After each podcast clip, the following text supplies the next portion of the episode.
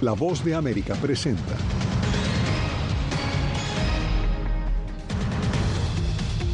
Precaria la situación en Gaza. Con celulares los médicos alumbran salas de urgencias en los hospitales. Alivio de sanciones a Venezuela es temporal y con condiciones, advierte la Casa Blanca. Después de tres años de tanta espera, tanta angustia. Y tras alivio de sanciones, Venezuela libera cinco presos políticos. Además, Nicaragua escarceló a 12 sacerdotes que ya están en el Vaticano.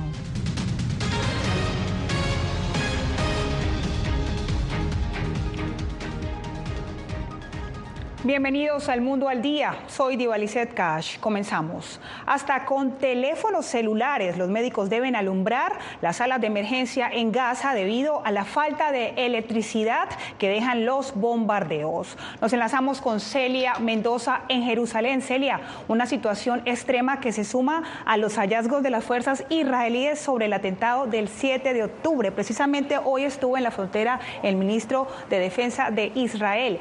¿Qué dijo el funcionario. Así es, Diva.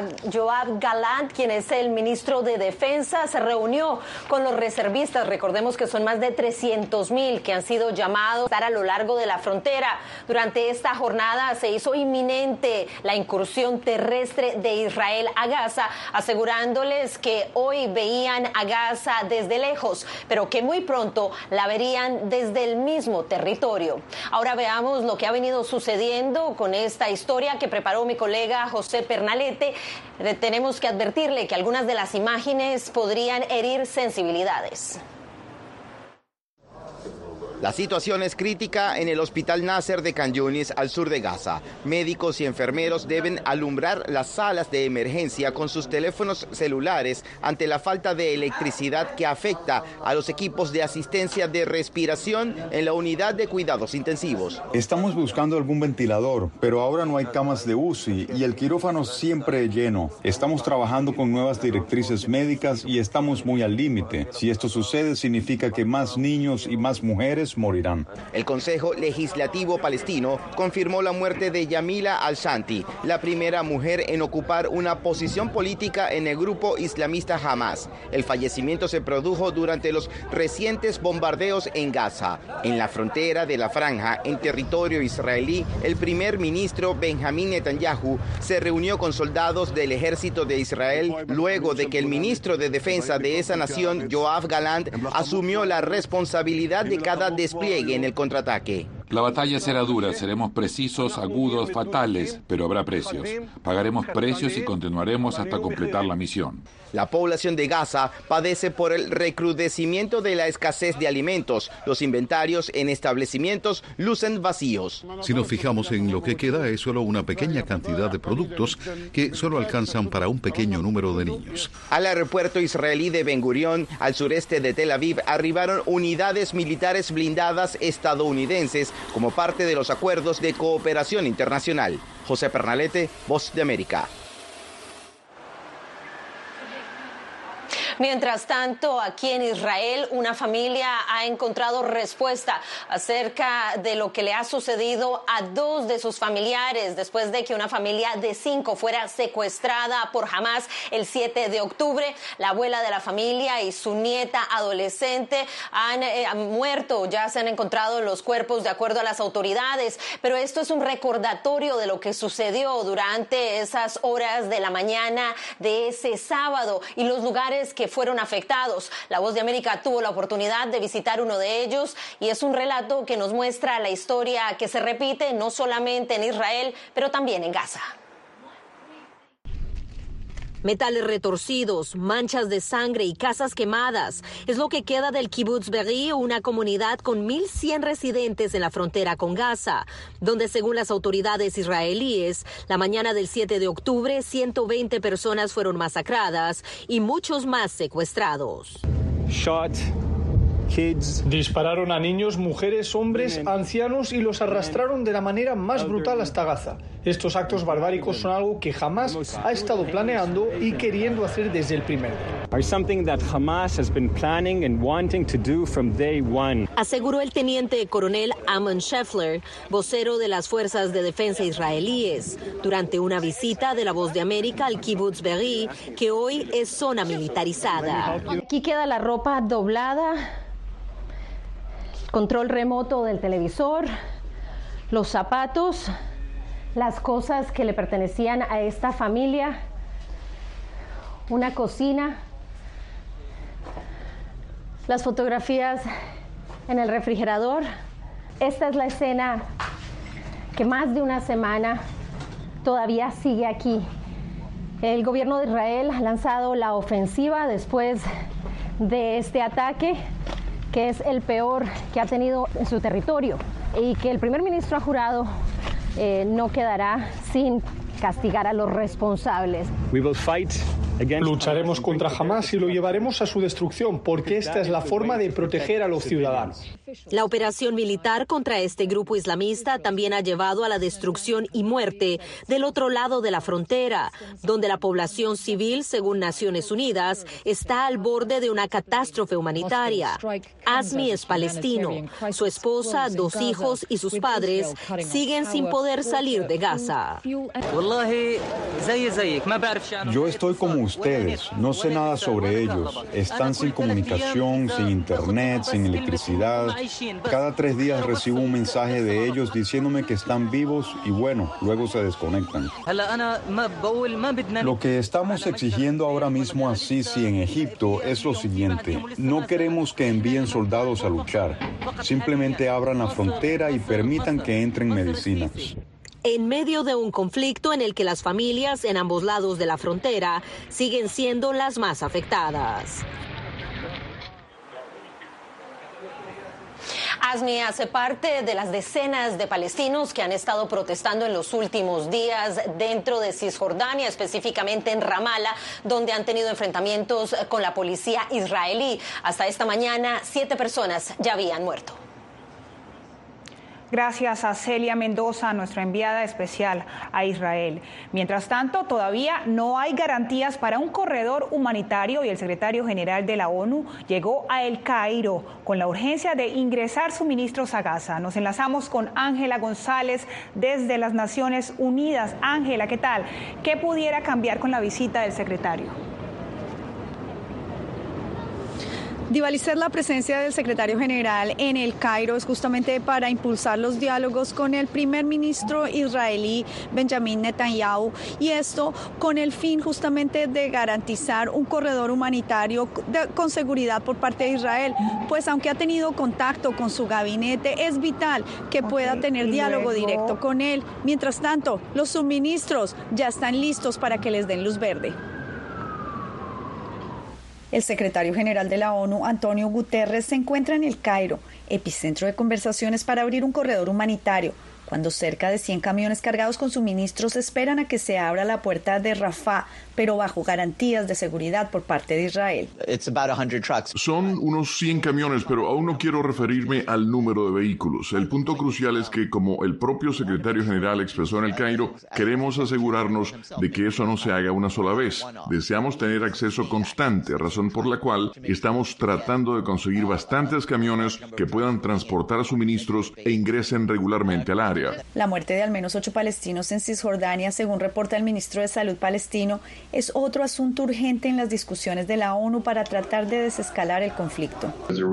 Existe un riesgo real de que la situación se salga de control. Lo que el pueblo de Israel, Palestina y la región necesitan, lo que todos necesitamos, es que prevalezcan la cordura y la humanidad, basándose en las disposiciones del derecho internacional humanitario y que se realicen esfuerzos urgentes para detener cualquier descenso adicional en esta calamidad brutal. Del millón de desplazados en Gaza, más de 353 mil se encuentran refugiados en las escuelas de la ONU donde una gran mayoría son niños, y la UNICEF publicó imágenes de los hospitales infantiles en donde los suministros médicos se agotan.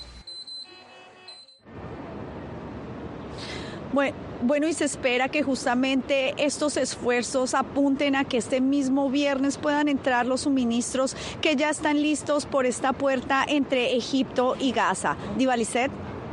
Gracias Ángela González en vivo desde la sede de la ONU en Nueva York.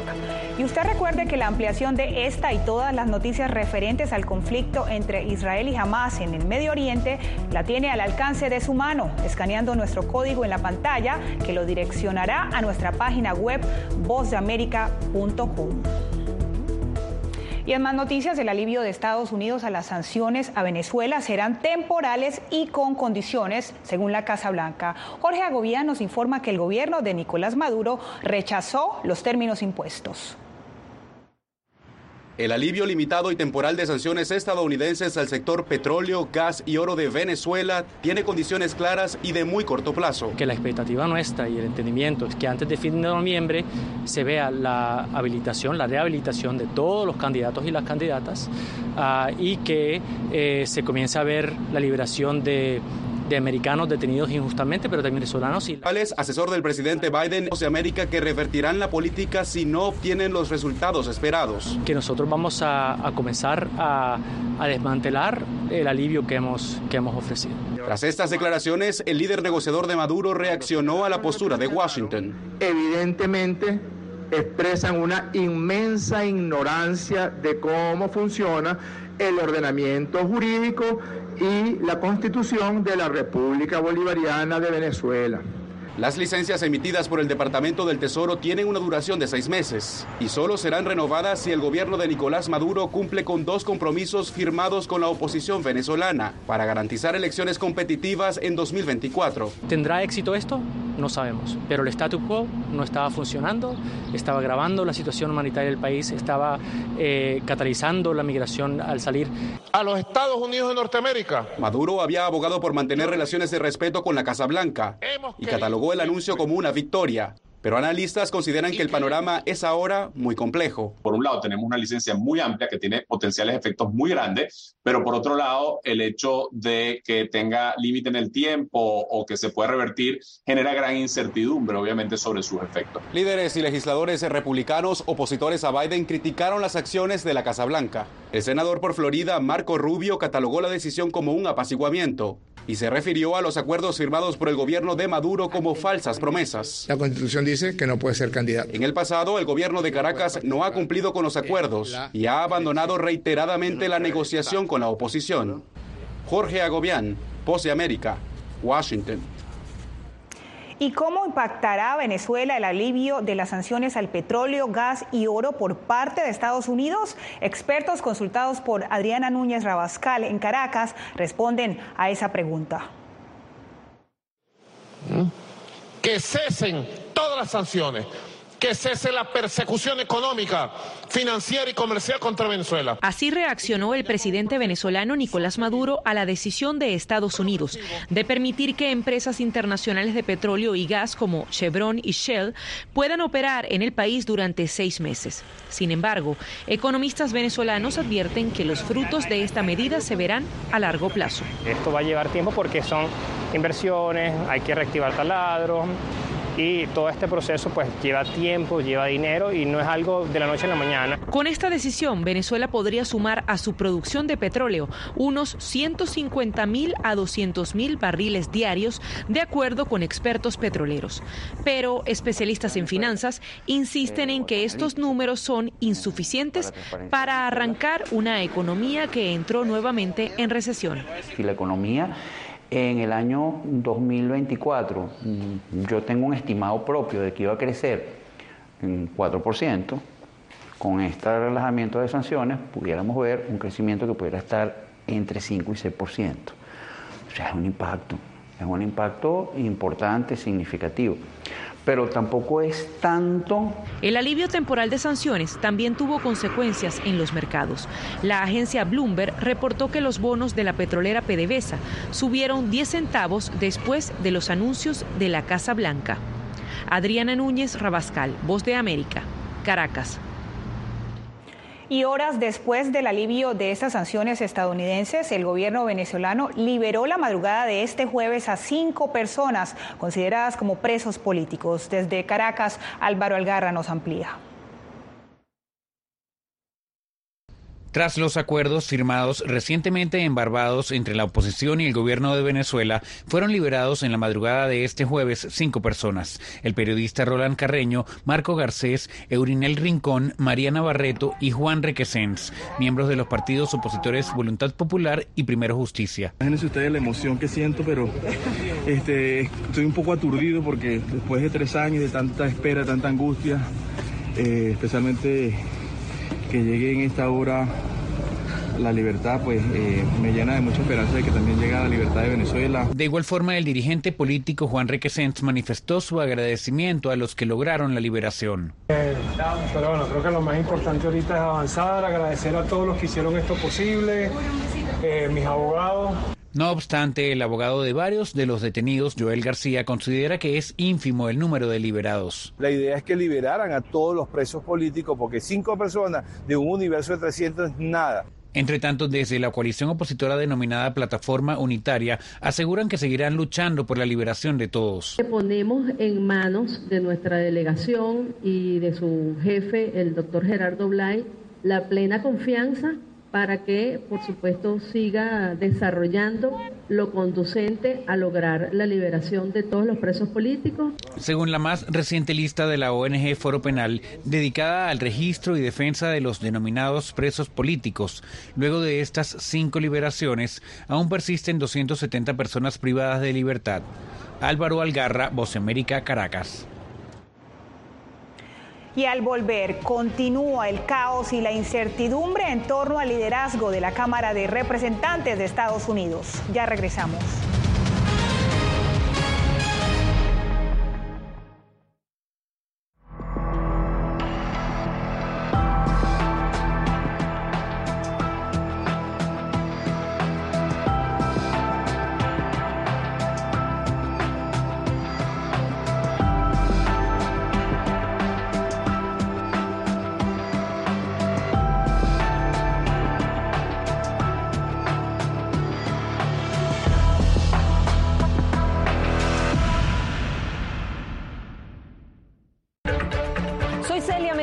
Corresponsal internacional de La Voz de América. Desde que me uní a este equipo de profesionales hace más de una década, he tenido la oportunidad de descubrir un mundo de noticias que comparto con ustedes. La Voz de América habló con el director. Porque siempre estoy en el lugar de los hechos, entregando información veraz, clara y precisa, manteniendo nuestro compromiso periodístico, porque en La Voz de América la prensa libre importa.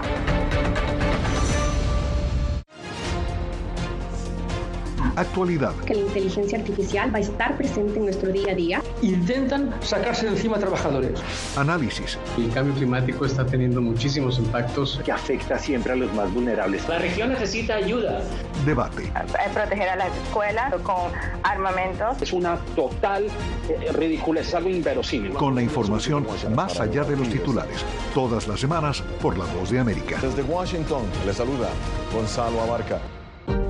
Hola, soy Oscar Ortiz Barahona, corresponsal La Voz de América. Ser La Voz de América desde Honduras me permite conectarme con todos ustedes, nuestras audiencias en todos los países del continente, ofreciendo información veraz sobre los temas que más te impactan. Honduras y los Estados Unidos han ejercido labores humanitarias de 40 viviendas desde perspectivas humanas y con base en hechos te informamos para que seas tú quien formes tu propia opinión, porque La Voz de América, la prensa libre, importa.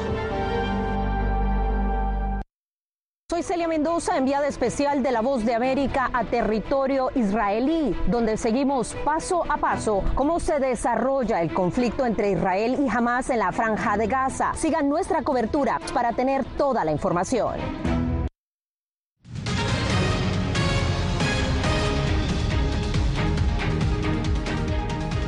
Este jueves, la abogada Sidney Powell, acusada junto con Donald Trump y otras 17 personas de violar la ley del estado de Georgia contra el crimen organizado, se declaró culpable un día antes de comenzar la selección del jurado en su juicio. Un juez accedió a que cumpla unos seis años de libertad condicional, pague 2.700 dólares en restitución y testifique contra sus coacusados. Y la Cámara de Representantes sigue aún sin presidente. El candidato número uno, Jim Jordan, dijo que intentará por tercera vez hacerse con el puesto poco después de haber anunciado este jueves que existiría tras dos votaciones infructuosas. Nos acompaña Jacopo Lucy. Jacopo, ¿cuál es la situación? Diva, sigue el caos en la Cámara de Representantes después de dos votaciones en el Pleno fallidas en los últimos dos días. Todo hacía pensar que Jim Jordan, el candidato de los republicanos, no habría buscado una tercera votación por falta de apoyo dentro de su bancada. La idea que había tomado pie en las últimas horas era dar poder pleno a, y no solo para llamar las votaciones, al actual presidente interino de la Cámara, el legislador de Carolina del Norte, Patrick McCarry, hasta el 3 de enero. Sin embargo, después de una reunión de los republicanos y varias oposiciones a esta idea, Jordan dijo exactamente que buscará una tercera votación. Hicimos una propuesta a los miembros sobre la resolución como una forma de bajar la temperatura y volver al trabajo. Decidimos que este no era el camino que íbamos a seguir. Todavía me postulo para presidente y planeo ir al Pleno y obtener los votos para ganar esta carrera del ala centrista se oponen a la candidatura de Jordan y llevaron al fracaso de las dos votaciones precedentes. Ahora Jordan se está reuniendo con estos legisladores para tratar de persuadirlos, pero el escenario sigue incierto y Jordan no parece tener los votos suficientes para ganar la presidencia de la Cámara de Representantes. De hecho, estos 22 dijeron estar firmes en sus posiciones y varios dijeron haber incluso recibido amenazas de muerte por su oposición a Jordan. Gracias a Jacopo Luxi. Por supuesto, seguiremos atentos al desarrollo de esta noticia. 12 sacerdotes presos políticos fueron liberados en Nicaragua y enviados a el Vaticano. Detalles al volver.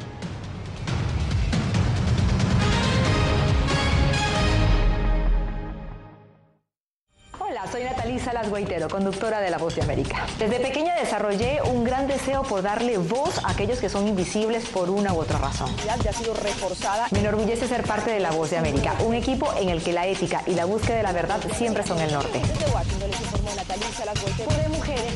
Ser periodista es una gran responsabilidad porque somos defensores de principios de libertad y para mantenerlos, la prensa libre importa.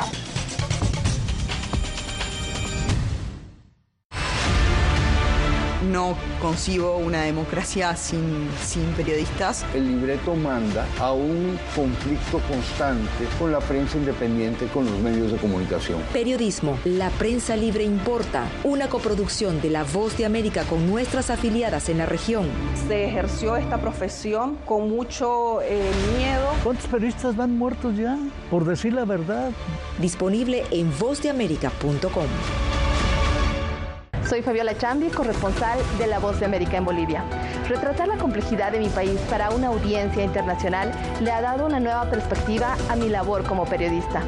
Desde esa mirada descubro en el día a día que el trabajo que realizo en La Voz de América me ha permitido dar vida a los valores del periodismo profesional, aquel que les informa a ustedes, nuestras audiencias, con balance, precisión y profundidad, porque en La Voz de América la prensa libre importa.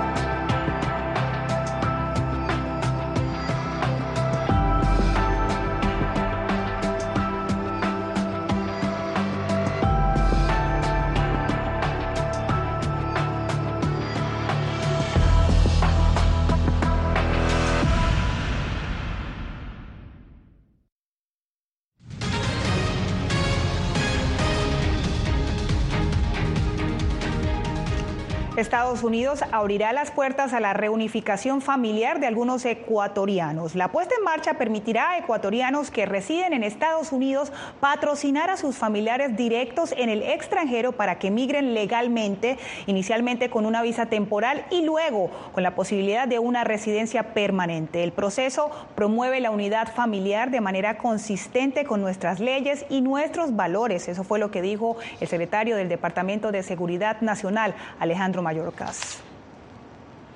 Y 12 sacerdotes que permanecían encarcelados como presos políticos en Nicaragua fueron liberados y enviados al Vaticano. Donaldo Hernández nos cuenta las razones de esta liberación. El máximo representante de la Iglesia Católica en Nicaragua, el cardenal Leopoldo Brenes, explicó a La Voz de América que los 12 sacerdotes que permanecían bajo prisión por diferentes delitos ya se encuentran en Roma. Un diálogo que llevó la Santa Sede con el gobierno y esa fue la realidad al final que los padres pudieran viajar a Roma. Yo creo que es una alegría para todos. El gobierno de Daniel Ortega informó que el desplazamiento de los 12 religiosos hacia Roma fue parte de una negociación con el Vaticano. Este acuerdo, logrado con la intercesión de altas autoridades de la Iglesia Católica en Nicaragua y en el Vaticano, representa la voluntad y el compromiso permanentes de encontrar soluciones, en reconocimiento y aliento de tanta fe y esperanza que anima siempre a los creyentes. Los sacerdotes eran considerados presos políticos por organismos pro derechos humanos, y aunque fueron excarcelados, abogados aseguran que se les han violentado sus derechos civiles. Bueno, lo que estamos ahorita observando es un desplazamiento forzado. En ningún momento los sacerdotes han quedado en libertad. El único religioso que no fue desplazado hacia el Vaticano fue el obispo Rolando Álvarez, razón por la que activistas exigen su libertad. De un encarcelamiento injusto, arbitrario, donde no hubo ningún juicio y una condena a 26 años. La Santa Sede informó que los 12 curas serán alojados en las dependencias de la diócesis de Roma. Donaldo Hernández, Voz de América. Recuerde que si tiene su teléfono a mano está a punto de acceder a todo el contenido original de Voz de América. Escanee el código QR que está en pantalla y lo guiaremos a descargar nuestra app Boa Plus. Allí podrá ver no solo nuestras noticias, también las series especiales y los documentales exclusivos producidos por La Voz de América. Y usted no se mueva, que en minutos volvemos con más noticias en el mundo al día. Belén Mora, periodista de La Voz de América. Como reportera y presentadora tengo la responsabilidad de acercarles las historias que se generan en Washington y que impactan tu entorno cercano. Desde perspectivas diversas en un ambiente informativo en constante evolución que pone a prueba y nos hace poner en la balanza nuestros valores profesionales, te presentamos información veraz, porque en La Voz de América la prensa libre importa. Tiempos de cambios, cuando el mundo parece incierto y lo que escuchamos no refleja lo que vemos, buscamos la verdad. Cuando nos cuentan solo una parte de la historia, perdemos la confianza. En momentos de crisis, nuestros sueños, esperanzas y deseos de un mejor mañana dependen de una prensa libre. En La Voz de América te traemos las historias que la gente se arriesga a ver. Conectamos el mundo y lo unimos con la verdad.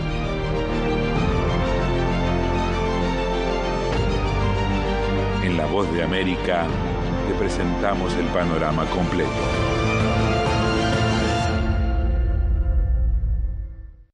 Soy Jacopo Luzzi, reportero de La Voz de América aquí en Washington, D.C. Ya sea informando desde el Capitolio, desde la Casa Blanca, cubriendo el impacto del cambio climático, el impactante tema migratorio, o subir en un avión y cruzar medio mundo para estar en el lugar de la noticia con la información precisa y veraz, este es mi compromiso como periodista. Un compromiso de vida profesional que comparto con ustedes, porque en La Voz de América la prensa libre importa. Soy Celia Mendoza, enviada especial de La Voz de América a territorio israelí, donde seguimos paso a paso cómo se desarrolla el conflicto entre Israel y Hamas en la franja de Gaza. Sigan nuestra cobertura para tener toda la información.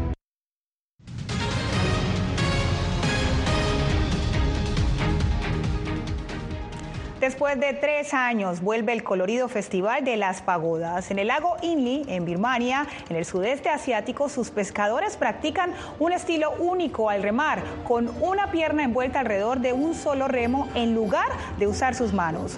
Los remeros llevaron estatuas de Buda a 21 pueblos alrededor del lago a bordo de una embarcación con la forma de un pájaro dorado y con estos singulares pescadores en Asia nos despedimos por el día de hoy. Hasta la próxima.